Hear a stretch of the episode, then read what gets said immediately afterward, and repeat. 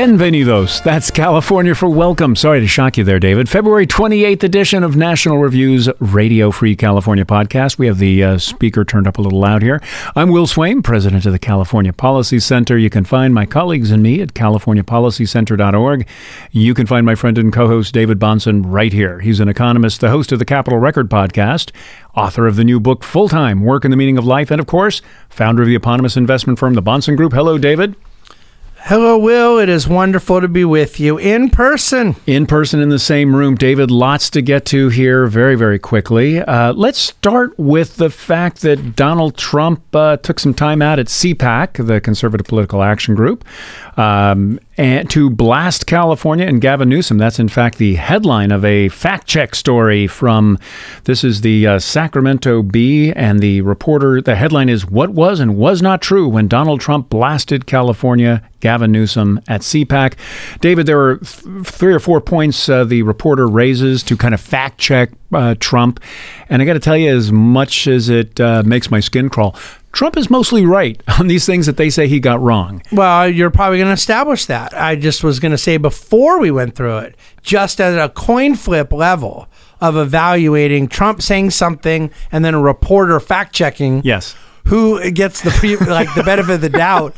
And I don't think I could answer that. I would just be like, I don't know. It's so funny. So here are the the I'll say four items. Uh, number one, uh, what Trump said at CPAC was that he hopes that Gavin Newsom will run for president. He said, A lot of people think Gavin Newsom is going to run in a certain way. I hope so too. I hope so because he's destroyed America. The uh, SACB reporter says, you know, basically that's false. Newsom has repeatedly said he's not running for president in November. Well, he didn't, Trump didn't say he was. He said he hoped he would. They're very different things. Uh, second, it was that Trump uh, says something about mansions. Uh, he says basically that people are being invited in, and they're being. Newsom is saying, uh, if you come up here, I shouldn't even do an impersonation. I'm so sorry. If you come up here, we're going to give you pension funds. We're going to have pensions. You're going to. We'll give you a mansion. Do you ever see the things that Newsom is promising? Free health care, free education. Who the hell wouldn't? I may move here, might move there myself. Actually, uh, the reporter goes on to, in very dry and bureaucratic tones, tell us that Newsom has not actually promised mansions for immigrants mm. arriving in the U.S. unlawfully. I call that misunderstanding hyperbole. Um, because, in fact, the reporter does acknowledge that, in fact, you can get into California and get all kinds of benefits. And that's really, I think, any any reasonable reporter wouldn't even but, try to but fact like, check. To me, if I were on the side of open borders and on on the side of a magnet of the welfare state for illegal immigrants, and I knew it was an unpopular position, and then there was some of this stuff going on, and a critic of it used the word mansions, I would be deathly afraid of saying, "Come on, it's not mansions." Yeah. because I wouldn't want to draw attention to what it was. Yes, Like exactly. now, everyone who's talking about it is saying, "Oh man, guess what? What a burn! It wasn't mansions, Trump. it was this other thing that's also like really uh, unattractive to the voting public." Yes. Yeah. Uh, let's see. So it's uh, former President Donald Trump in a lengthy and falsehood riddled speech. Lengthy and falsehood riddled. Um, so, uh, you know, no mansions. But what we do offer in California, of course, is free health care benefits to illegal and undocumented people. Uh, you can get a job in some states, as we've already, or some places in the state, as we established in last week's uh, episode in San Francisco. You don't have to be a citizen to vote in municipal elections. You can be here as undocumented or you know resident alien. And that not a state thing, though. That that wasn't Gavin. No, no, no. That's correct. Yeah, uh, but mm, the point is, is that we have set up, as you said, a menu of incentives to encourage people to come here, and Trump is really pointing that out. Um, you know, I may move there myself. Who wouldn't want that? He says. Yeah. Um, and then uh, the the reporter takes issue with the fact that Trump says uh, he was told by a congressman he did not name. That's a classic Trump storytelling style. Uh, that this, this person told him they have so much water in California. I said to some of our great congressmen that asked me to help them with a problem up in that area, up in the north of California, I said, I see you have a drought. And they said, No, no, we don't have a drought. We have so much water you don't know what to do, but they send it out to the Pacific. We're not going to let them get away with that any longer. Um, that's actually somewhat true. Uh, it is fair to say that we have had a drought. It's not that there is no drought. Uh, we have droughts here periodically in California, and as far as we can tell, historically, historically always have had droughts, cycles of drought. Um, and it's also true that we mismanage our water, which was really, again, the point of the story. Not no drought, but SAC-B reporter determined to hammer the round peg of climate change into the square hole of, you know, whatever Donald Trump is talking about. Um, so uh, I would argue that Trump got that one mostly right, that it is about water mismanagement. The fact that he says he can fix it means that he understands it's mismanagement and not God's gift to creation in the form of uh, precipitation. And then the, the final thing that. Um, You, what you know what though? Okay, he's right. He's right. But what I think happened is the top part was where it says um, that they have so much water. He said, "No, yeah." The uh, what I think is a, Carson said, this drought is being made worse by the politicians, something like that. Like not like we don't have a drought or we never had a drought, Right. But the politician spoke with hyperbole, and Trump then repeated it as a literal, and then and then and so you you you get this reporter kind of nitpicking at something that isn't very substantive. Right. That's my opinion. Yes. But I think on the merits, you're right about that. Those are the examples. No, there's another one. What else was it? Elections. Well, the, uh, yeah, the last one was stolen elections, and on that one, the reporter is correct. There is no evidence the election was stolen. It was primarily poking fun at California and saying this was outside the normal stolen election uh, narrative. This was it in California. We've got problems. You know, he says, how many people from California know people that got six, seven, eight ballots? uh, zero. Zero. That's the answer. yeah, exactly. And just so you know, the credibility of him about the stolen election stuff, he said he won California in 2016. Right. So the 2020 thing is ridiculous, and we've seen that, and they lose all the court cases, and you know there were some close states, but uh, there wasn't one state he won that he uh, didn't win. Yes. California, Yes. he said he won. right. Like if I wanted to say that I really won Wisconsin when I lost by 19,000 votes, or Arizona by 11,000 votes. I would just be all in on an Arizona argument and, a, and a Georgia argument and a Wisconsin argument. But then I go, and also this other state I lost by 4 million. I really won that too. Right. But they were stuffing ballots with 4 million and one votes. yeah, it's um, it, even Rolling Stone uh, popped in with their own assessment. They, you know, they they all have. It's almost like there's a limited thesaurus here for ways to describe a Trump speech. So here, you know, from uh, let's see, SAC-B, we got a lengthy falsehood riddled speech. From Rolling Stone, we got a, an hour and a half rambling speech. Uh, demeaning Joe Biden's uh, cognitive abilities, um, et cetera, et cetera, and then says um, that he denied uh, that, that uh, Trump dismissed climate change issues. Uh, Trump also dissed, here's the report from Rolling Stone Trump also dissed California and its governor, Gavin Newsom, for the state's water shortage. Fair enough. But here's where Rolling Stone jumps in with its own opinion, which has been a result of warming temperatures and low precipitation attributed to climate change, per the California Office of Environmental Health Hazard Assessment. So uh, let's quote an appointee of Gavin Newsom's to, to argue that any water problems in California are about climate change and therefore Trump can't be right, that it can't be something else. So um, that's Donald Trump. Meanwhile, over at, um, I, I believe this was at NBC on Meet the Press. Uh, I just want to make sure, because you're not reading it, I just want to make sure everyone knows the closing line of this. please.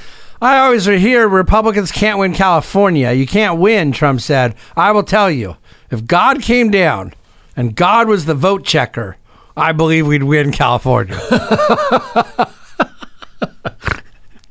I'm sorry. Can you believe this I'm guy sorry. is? our- I mean, this is our guy. This is who we nominate. That's uh, I just am not even. I can't. I just don't even know what to say. Well, let's let's uh, save it then here for you know we got Trump at CPAC, we've got Gavin Newsom on Meet the Press on Sunday, where he made three points. Uh, said any talk of his presidential aspirations is a Republican smear. He used the word canard. He defended Joe Biden in a way that was truly remarkable. We'll get to that, and he rolled out his red state abortion rights advertising campaign. As far as uh, not running, he said it's a damning conversation. Frankly, the other side wants us to have. I'm deeply mindful of the anger machine and all the entertainment industry out there on Fox and elsewhere. They love gin- they love ginning this stuff up about his his uh, possible uh, attempt to his desire to run for the for president. Uh, defending Joe Biden, uh, Gavin Newsom said th- in my favorite remark of that the entire interview. Um, no, no, Biden's not old. He said, "quote." It's because of the wisdom and character that's developed over years that we have the CHIPS and Science Act, the Infrastructure Bill, the PACT Act, and Safer Communities. He's, he's basically saying uh, that Joe Biden is so wise because of his age Mm-hmm. that uh, he has introduced all these amazing policy solutions to problems. Um, any thoughts there? I, I think that's the right. I think Right that's, answer. That's what you should say. Okay, good. Fair enough. I mean, I don't like. Do I think it's true? No, but but, it's- I think it's the right. Our uh, the the the um, political way of dealing with Reagan's age was to uh, uh, very in, in a very charismatic, Yes. and amenable way go to the experience and wisdom card. It's one of the most famous moments in Mm-hmm. Presidential debate Mondale, history. right? Mondale, Yeah, Mondale and- started cracking up on stage. Said, "I knew." I walked off stage. Said, "I knew I lost the election." yeah. And and I think that it, it was a charming moment. Reagan had a um, self-deprecating uh, talent, Yes. but um, in this case, I I do I think Biden even deserves credit for Chips Act. That's I mean, I don't even think Chips Act is something I'd be bragging about. Uh, oh, I signed one of the biggest acts of corporate welfare ever. I'm giving a whole bunch of money to Nvidia, Yeah. that just became a three trillion dollar company, a Right. two trillion dollar company, and I'm giving money to. So it's a, it's a bad piece of legislation, riddled with all kinds of woke attachments that are an embarrassment.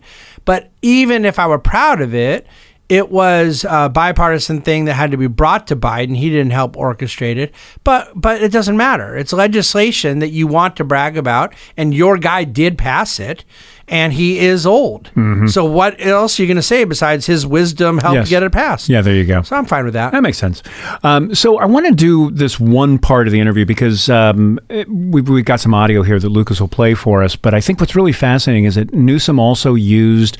So first he's denying that he's running for president, but then, as the you know all the reporters point out, he's got millions banked from the last failed recall um, attempt against him. And just as a quick footnote here, it's important, and this will become more material in just a moment, but it's important to remember that in a recall election, there are no campaign finance limits. You can give a candidate as much, you know, a, a, a politician, a public official, as much money as you want. You can give as much as you want to the campaign, to any PAC. It is unlimited. And Newsom knew that he was ultimately knew that he was going to just kick butt, so he just banked tens of millions of dollars and put it in this. Uh, pack that he's created so that he can advertise abroad. And when I say abroad I mean in other states. And this this ad that he is targeting right now features a young girl who is handcuffed to a hospital gurney because she came in looking for an abortion. Um, but I want to really focus on this one part where Kristen Welker I think I've, I think that's who it was on Meet the Press who was interviewing him tried to Is she the new host? I, I think she is. Uh, I mean, pardon me for not watching Meet the Press every Sunday, but you know, famously I, Chuck I Todd watched left. it for most of my life. I bet you did, even when you were like nine. I could not. Oh, younger than that. yeah, really. I believe. And I'm telling you, um, Chuck Todd became unwatchable for me, and I stopped watching it. Hmm. And then I think that Kristen Welker replaced him, and she makes my skin crawl. Well, this is fascinating. I- I'll be interested to see what you think of this because this is a direct question she asks Newsom. They're talking about abortion, about his ads that he wants to run in, in red states that will encourage people to come to California and get an abortion, and encourage them to think poorly of their own home state for any limit on on uh, abortion. And before we play that tape, Lucas, I just want to say one last thing: that he's aiming this ad specifically at Tennessee. That's where it was a- started to run on Sunday, and in Tennessee, what's at stake is not pro-choice or you know some kind of uh, abortion abolition bill. It's simply a bill that says minors must have their parents' approval to get the procedure to get an abortion. It's parent notification, which at least let's give Newsom credit for consistency. Here in California, he also opposes parent notification. You know, we've talked on this show before, David, about how Cal Policy Center helped draft a policy for uh, for Assemblyman Bill Essayli when the when the Assembly would not hear this bill, which simply said Parents deserve the right to know if their kids are being transitioned at school. You should call them. And Newsom's response, Rob Bonta's response was kids will die if we do this. If we notify their parents, their parents will kill these children Yeah. who are transitioning out of a legitimate grievance with how God gave them their body. Yes. Um, so parent notification and abortion, same thing. So as I say, give Newsom some credit for consistency on this. That's all Tennessee's bill says is parents have a right to know what their minor daughter is up to if she's going to undergo a, a, a surgery. Um, so let's, but when the subject comes back to abortion, Welker asks Newsom, like, is there any limit on abortion for you? Any limit at all? So why don't you go ahead and play that for us, would you, Lucas? Well, let me let me press you though, Governor. Do you think there is a week that access to abortion should be banned? I'm gonna. I've, I think we've established that firmly in the context of what states are doing, like California, where we establish a constitutional right to access abortion. And at the end of the day, I think that's a determination for women At and their week? doctors. As it relates to the issues in California, we've established that firmly in the state constitution. As it relates to getting into the debate around late-term abortion, that's a complete canard. Getting into the debate about late term abortion is a complete canard. Um, Yeah. So there you go. Um, that means it's something that is so grotesque that Republicans make it up to to poison the well, right? Um, and and yet uh, the, the only reason why it'd be a canard is because we all know it's wrong, and this this uh, microphone just healed itself. I like it. Um, you see what I'm saying? yes.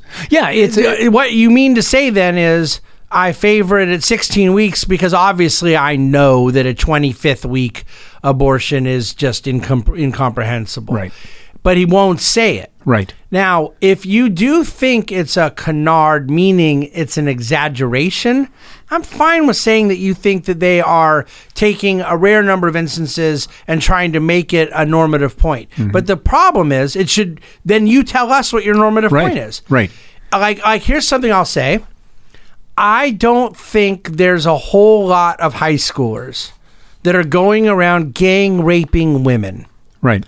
but I'm against high schoolers gang raping women. How did I deal? For You- moral clarity. You answered the question. Thank I you. think it is rare. Maybe it's never happened. Yeah. I do know that if it is, or did, or in the future might, it's disgusting and It's a- wrong. yeah, it's an outrage. So why not just answer the question? Yeah, I think it's because the answer is unseemly. The truth is unseemly. It is politically untenable. Um, so, you know, Newsom comes back in that same interview and says that what's going on in places like Tennessee is, quote, not just a war on reproductive health care, it's also, and here's the key phrase, it's also a war on women. And then here's my favorite sub clause it's also a war on women more broadly defined. Is it women who are more broadly defined or war that is more broadly defined? He says it's also a war on women more broadly defined, including, as we know, contraceptives. Um, I choose to think that either way he's wrong. I, I guess you could say that more broadly defining a war just means that, you know, limiting somebody's access to abortion in his mind is, you know, the equivalent of some kind of war.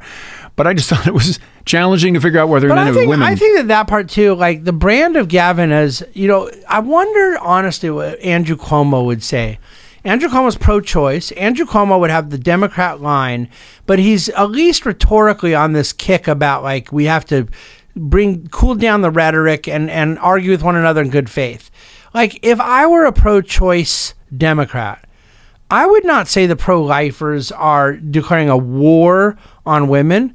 I would say they have a different opinion about the beginning of life. Mm-hmm. And that my opinion is that life begins at a different date and therefore the woman should make this decision with her doctor. Mm-hmm. I find that opinion to be wrong morally and legally. But that's what I would say if I were a pro choice Democrat. Mm-hmm. But I swear to you, if I were a pro choice Democrat, I would have total respect for pro life non or for just pro lifers in general, regardless of partisan affiliation because they're not they're obviously not forming their view based on being anti-women right. Whether they're right or wrong Correct. the view is coming from a certain belief about sanctity of life and the and the um, legal obligation to protect the life of the unborn Yeah, and for a guy who proclaims, as Biden does, his own Catholicity, you know, Newsom frequently refers to the fact that he was raised Irish. He was he was an, an Irish person by birth and raised, you know, Irish American and, and raised a Catholic. Um, I would think he would understand that. There are lots of us out here who are really skeptical about abortion. And when I say that, I mean I am also equally open minded to listening to people who've been through the process and who really feel like, you know, what a tragedy for them. Uh, I don't I don't hate those people. I understand their motivations, but this is just you know pure cynics. But what can you do? Um, so uh, I mentioned earlier that um, you know Newsom had all this cash. It's in his campaign for democracy. This uh, PAC that he seeded with millions of dollars in donations left over from the 2021 recall. You and I spoke. By the way, at, that part. I mean, you want to get to the money thing. I just want to say back to what he said. It's offensive. Yeah. That people are bringing this up. That's the funniest thing because obviously everyone knows he was in the position where he couldn't run and he wanted to be the front runner at whatever point Biden was either going to mm-hmm, choose not to mm-hmm. run or couldn't run. So this idea, like, if it's offensive, you did it. Mm-hmm. Like, what do you mean it's offensive that we think you're going to try to sneak in? Right. You wanting to debate Ron DeSantis on Fox yeah. News? Right. I didn't do that. You yeah, did it. Right. I mean, this is just so stupid. Yeah, this is Offensive. yeah. That that's why you know this. Most of his political speech is pure spin. Uh, but that one that this is a canard, and you know the Democrat or the Republicans rather want to paint us into a corner. I'm not running. Uh, oh, but by the way, let me show you this new ad campaign. I'm running in Tennessee. Uh, you know, just in case I decide to run, I suppose. So um, you know, we, we mentioned this recall. You and I at the time in 2021 said that the great danger here was not that Newsom would be taken down, but that more likely he would not be taken down, but would be able to bank millions of dollars. And so he has, and now we see the outcome. But that hasn't stopped uh, the folks who were behind the, that 2021 recall for announcing they're ready for round two. Um, you know, but per, I, I think in talking to some of the activists involved in the campaign, and they're not speaking for the campaign, I want to make that clear.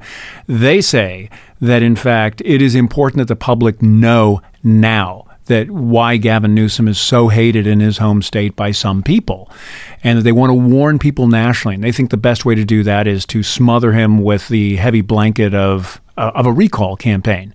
What will really happen, of course, is that lots of people will be unleashed on the left and among you know corporate types in California to prove their fealty to the great man by donating millions and millions of dollars to fight the recall, which Newsom will be able to deploy any way he wants, including in promotion of his own federal race for president, right? So um, I look at this as really an opportunity, uh, I think, to help Newsom fund a presidential campaign. If not 24, then perhaps 28. Uh, from a story that was in, I believe this is the LA Times, uh, they contend the governor is too busy, the activists in the recall campaign do, is too busy occupying himself on national politics while the state is racing to close a massive budget shortfall. Last week, the nonpartisan LAO, the Legislative Analyst Office, projected the state budget at about $73 billion deficit, nearly double Newsom's own forecast. So, um, one of the consultants involved is an Orange County consultant, Anne Dunsmore. Um, she had this to say California needs a full time governor who is fully focused on the serious problems of this state and its citizens. This may be our last opportunity to rescue and restore our state while we highlight for the rest of the country the destruction Newsom has left in his wake. Um, David, let's move on to uh, other politics here. Katie Porter, uh, being interviewed on uh, CNN, says that the killing of one person by an illegal immigrant should not reshape, should not spin or misshape uh, our immigration policy. This comes in the wake of the young woman at, uh, I believe it was University of Georgia. She's a Georgia college student for yeah. sure. Yep. Uh, I, and I think her name was Laken Riley. I have that in my notes here somewhere. Pardon me for not having that totally well ordered. But uh, Porter appears on on CNN and says, "Well, I think what a horrible tragedy like this happens, she means when a tragedy like this happens, I think whenever we're dealing with violent crime, there's a sense of outrage, of sadness, and loss. But I think the important thing is to focus on is any one instance shouldn't shape our overall immigration policy, which has so many facets, including economic choices about what workers to allow in and how to create prosperity in America. So the situation is tragic and it's a loss, and it's important to acknowledge all that, but big but. Also to recognize all the other how all the other parts of immigration policy fit together. That's just me reading from the transcript here. So. Um, I, you know, I, I quickly, I, I, remember that there were cases where people had written essays about, you know, real vile people getting into the country. And I've tracked down this one from Hannah Davis over at Heritage. Uh, she wrote this uh, about a year ago. And it is replete with examples. In 2023 alone, she writes, Border Patrol agents have encountered thousands of illegal aliens who turned out to have prior criminal convictions, including assault, rape, murder. True extent of their crimes committed by illegal aliens remains unknown because there's over 1.5 million unaccounted for.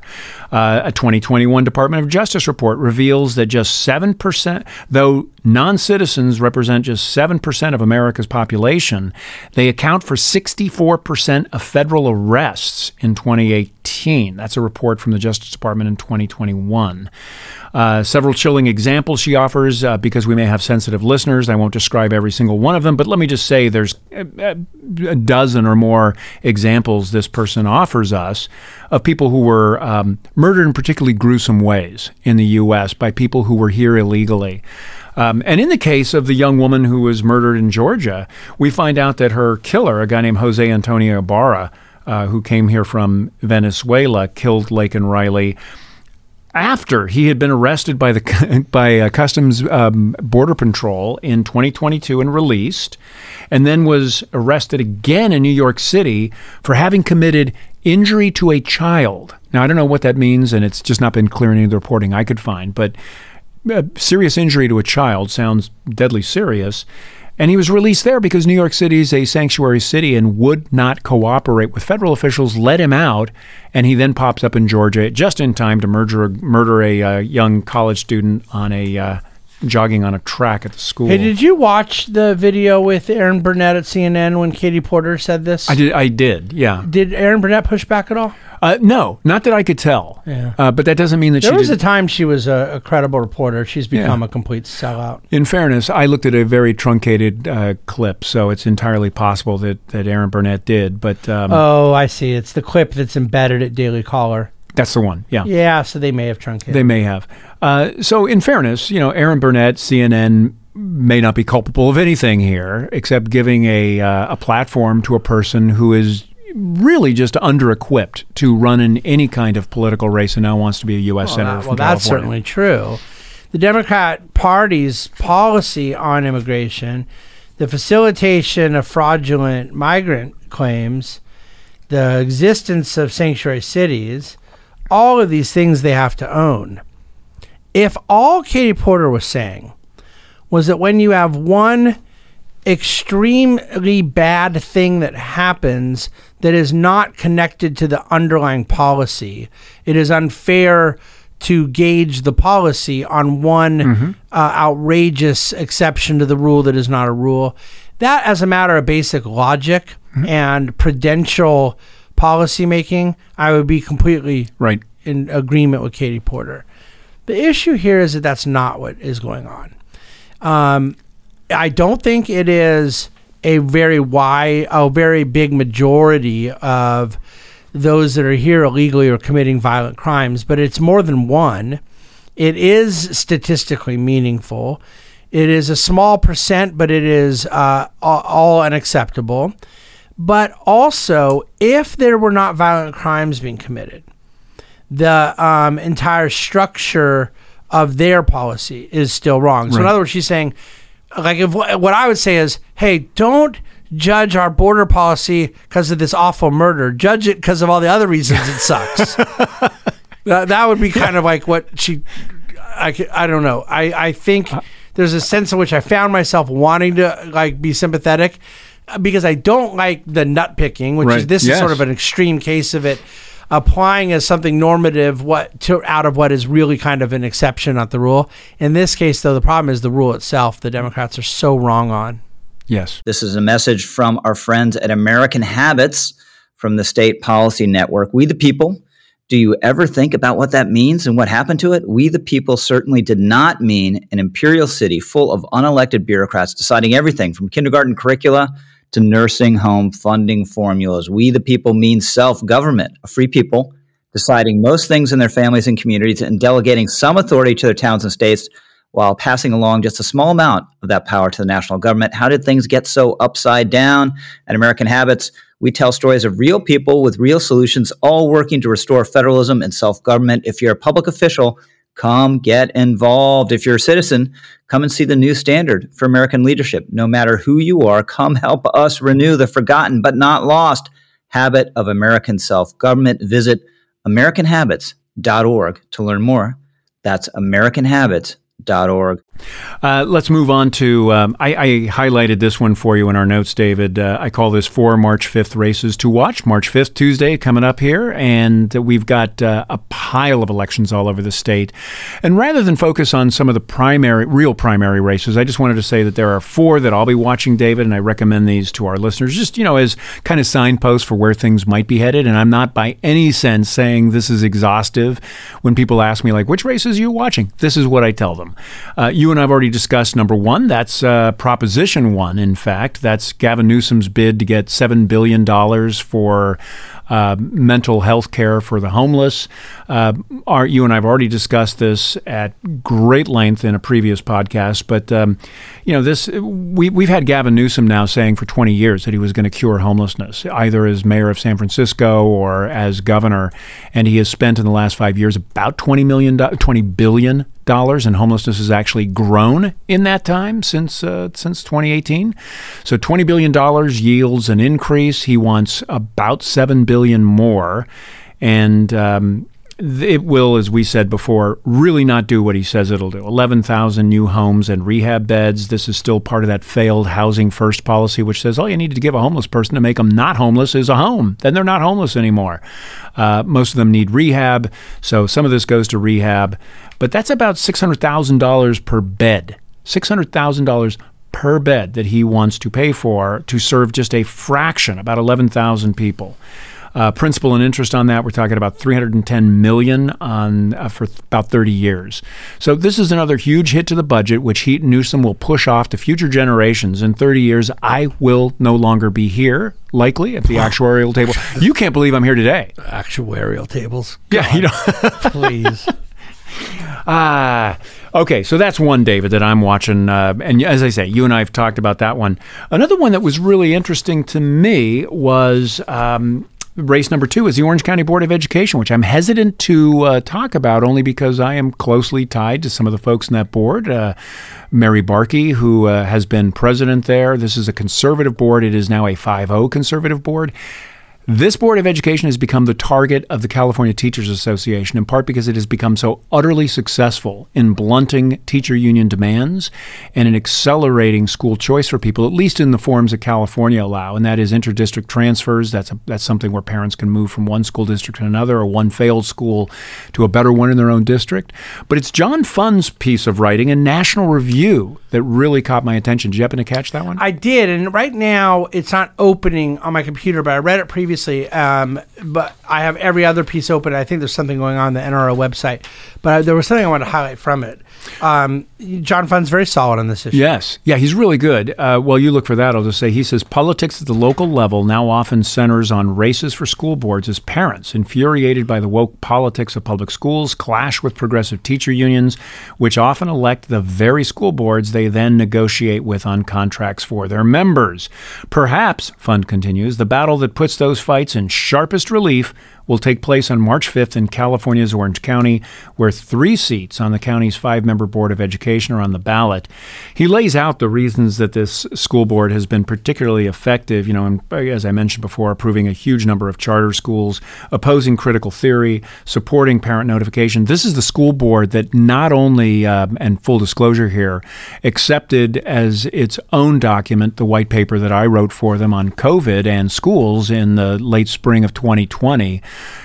in which, you know, I looked at all the science, interviewed a bunch of doctors, and concluded there is no reason to keep schools locked down. It will do more harm than good. And this was a widespread opinion. This was not unique to me or CPC or this podcast where you and I talked about this at great length, pointing out that kids were not getting, passing on, or dying from COVID at anything like the rate everybody else did. In fact, even today, the number of kids under 18 who died from COVID is 0.0%. 0% of the total. Who died? Old people and people with underlying comorbidities. We all remember that. So this board endorsed that paper's findings and was shot up almost literally, by teacher union progressives who tried to shut them down. So this still has them itching. And, you know, we've got video at, at uh, CPC of these teachers meeting on public Zoom calls calling for this board to be recalled as a kind of a test path for their way to destroy other school boards around the county, around the state that they don't like. So um, I'm going to be watching that one real close on March 5th. David, did you find the line you were looking for? Well, just I wanted to point out that he said something that I very, very rarely see people point out that when they passed um, their motion, it was four to one to fully reopen schools without requiring masks, that it was not binding on the county's 28 school districts. Right. There was a total subsidiarity in the way it operated. And not only was I utterly thrilled with the content of what they did, but the process. And John pointed that out. Yeah. So if I were again, if I was inside of a district that then was going to reopen, and the county board had passed something allowing it but leaving it within our discretion, I was not forbidden. Uh, I, in other words, they did not force this Right. to happen. That's right.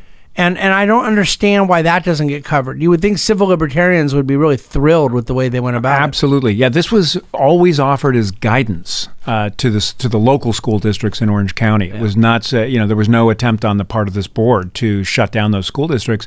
And further, this was the county board of education, the one county board of education that actually sued Newsom over the school closures and his emergency orders to do that. Uh, so this has been a you know this has been a board that put itself in the crosshairs of the far left and the and the Newsom lovers. Uh, election uh, issue number three is the LA U.S. school board race. There's a lot of amazing candidates there running against teacher union hacks. One of those I just want to highlight is uh, a guy named Khalid Al Alim, who was in not only endorsed by the United Teachers of Los Angeles.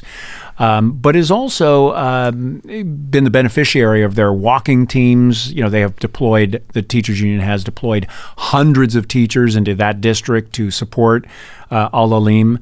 And um, it turns out the guy's an anti Semite with an affection for the Nation of Islam tracks and pornography and guns, which he proudly displayed on Twitter. Only one of those three things is a problem. For I the, agree with you. For the left. Yes. Um, they don't care about anti Semitism. They don't care much about porn, but boy, I mean, the they. anti-Semitism could very well be a feature, not a bug. I, th- I think in the case of the LA Teachers Union, it certainly porn, the is. porn thing it might be a feature for some, a bug for others, but let's call it a draw. But the guns thing, you just can't have that. You can't have that. So this is a story by LA Times reporter Howard Blume, and I know that I bag on the LA Times quite frequently, and I think deservedly. But Howard Blume is an education reporter there who I really admire. And full disclosure, he and I worked together. He was at LA Weekly, I was at OC Weekly. We interacted an awful lot, and I still have uh, tremendous respect for his reporting. This was a great story, and two days later, the uh, teachers union, after an emergency meeting, decided that maybe Mr. Al-Alim was not for them after all. Um, just one quick example. So, to praise, uh, he tweeted about 18 months ago, according to Howard Story, um, proposing that the book from the Nation of Islam, The Secret Relationship Between Blacks and Jews How Jews Gained Control of Black America, the book accuses Jews of stealing prosperity from black people, their 40 acres and a mule, and of collaborating with and even financing racial terrorists such as the Ku Klux Klan. Uh, that's right, ladies and gentlemen. According to Nation of Islam and uh, Khalid Al Alim, the teachers union erstwhile candidate for school board in LA, uh, believe that Jews financed the Klan. This will come as a huge surprise to Jews who were murdered by the Klan and otherwise terrorized. But there it is. Um, one other note about the, the phony outrage about Alim uh, was that the LA County Federation of Labor also suspended campaign activities on behalf of Mr. Al Alim. The Labor Federation reported spending no funds, but its action, Howard notes, is symbolically notable. Here's their statement In a world where our most vulnerable communities are experiencing increased instances of hate and violence, we expect our endorsed candidates to embody values that promote equity and diversity. That from the LA County Federation of Labor, which, David, you'll remember was the meeting. They were the host of the meeting at which LA's Latino political establishment, including the Federation's president, Ron Herrera, maligned black people, maligned people, Mexican immigrants from Oaxaca, because they are short and ugly, according to one of these um, one of these local officials. And um, Herrera, subsequent when a secret tape of that meeting emerged, uh, Herrera quickly resigned. So. Um, The only thing, the only it. thing I want to say Mm-hmm. is that he's he's Mr. Alalim? He's running to be a superintendent of a school where presumably they're going to teach English. Uh, And he said, "We not burning or banning our future. We not playing." yeah. And yeah. I just want to point out that regardless of the content, I think that grammatically we have some issues. I think it would be more fun and not surprising at all to find out that the guy's like an English grammarian from Harvard and that he does this in order to pass um, in the community, but I could be wrong. Uh, final race to watch, David. This is actually a two for one deal. It's- I, you know what though, I will say the cow. Uh, maybe this isn't Howard, your friend, but it could be the general coverage. He point out that he's liked post with Kyrie Irving and Kanye West. Right. With Kyrie's persona non grata for the left because of vaxes, and Kanye's obviously persona non grata with the with Trump. Trump, and then also he just lost his mind. But like, what are the odds that he also liked Louis Farrakhan Hmm. and and and others that are, I mean, just the Nation of Islam in general, you know, the that's also overtly anti-Semitic, and it doesn't get the same call out.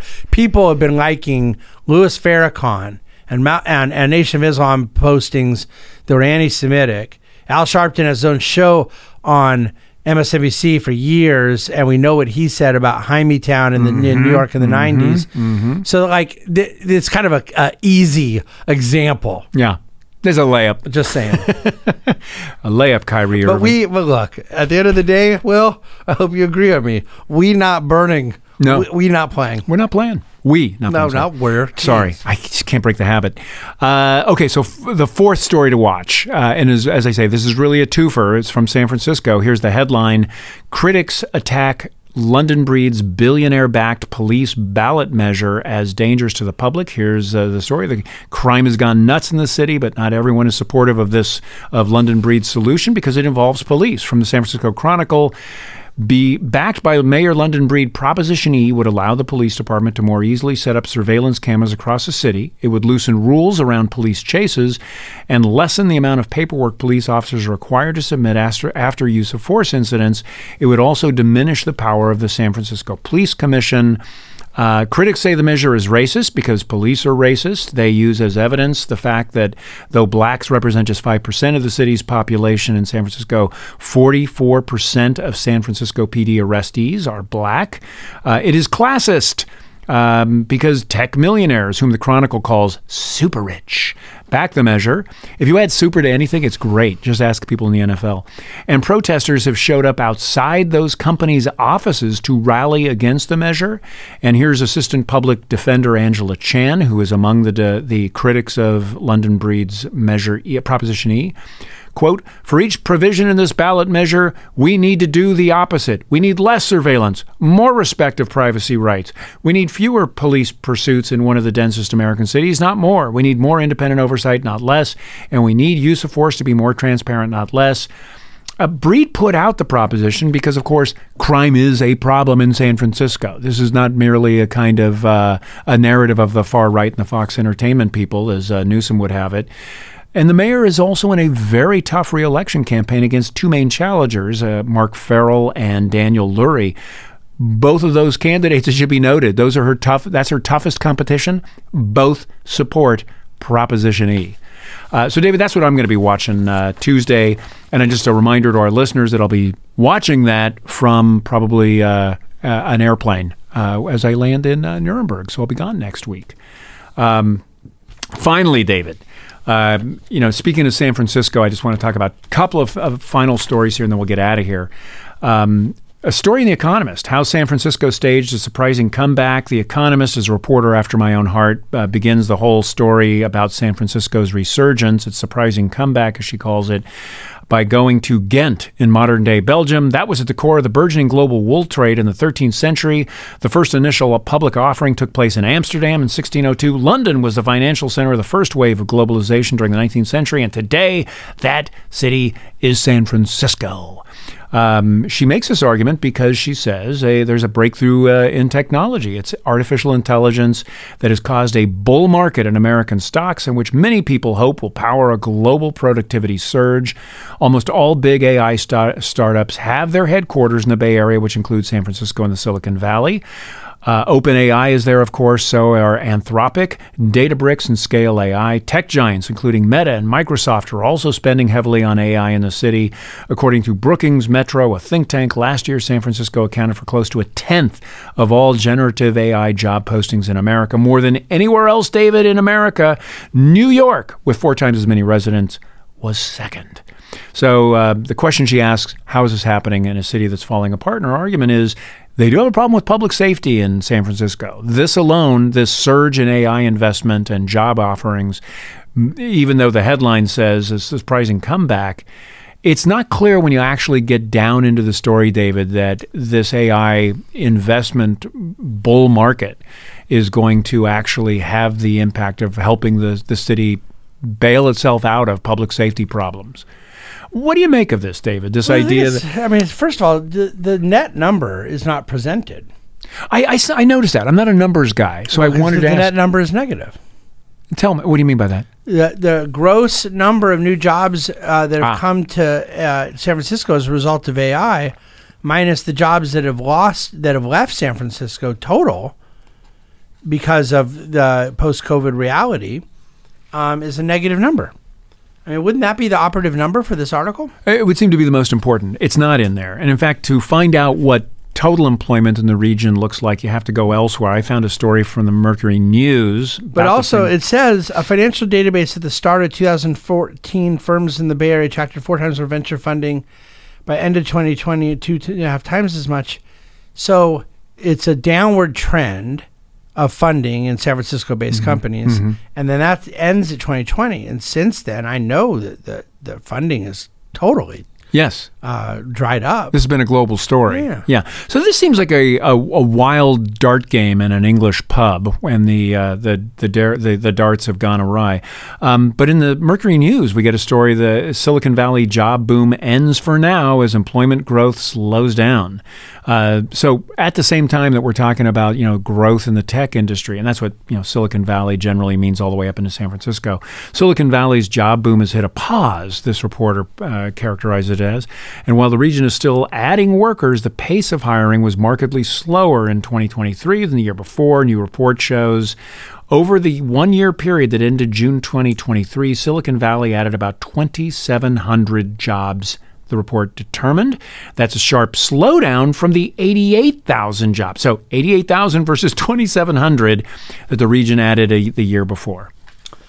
Yeah, this Uh, your point. strikes me as an article that was written as a um, gnat in search of a windshield. Did you just make that up?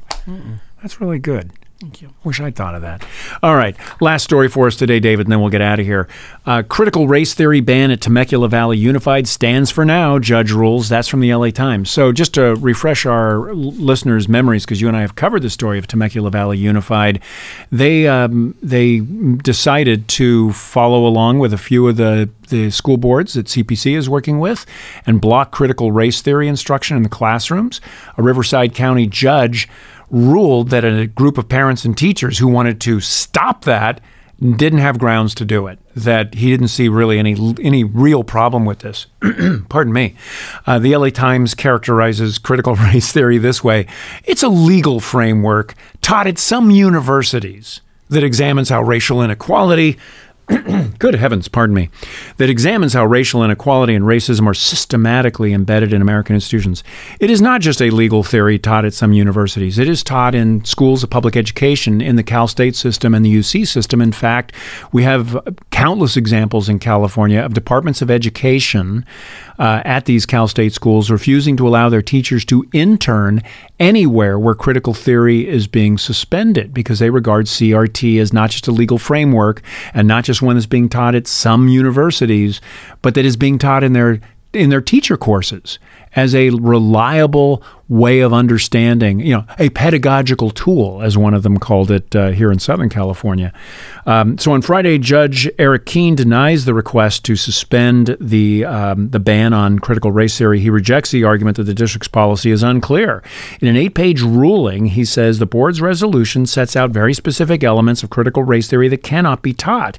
He added that resolution. This is from the LA Times story. He added that resolution limits the, the resolution limits instruction on critical race theory to a subordinate role within a larger instructional framework, and it focuses on the flaws of the curriculum. He says it seems clear to the court that a person of ordinary intelligence, ouch, would have a reasonable opportunity to know what is prohibited as what is prohibited is set out specifically in the, the resolution. He goes on to say of the parent notification policy. And again, all parent notification says is if your kid is going to be sexually transitioned at school, the parents must be notified. That's all it says.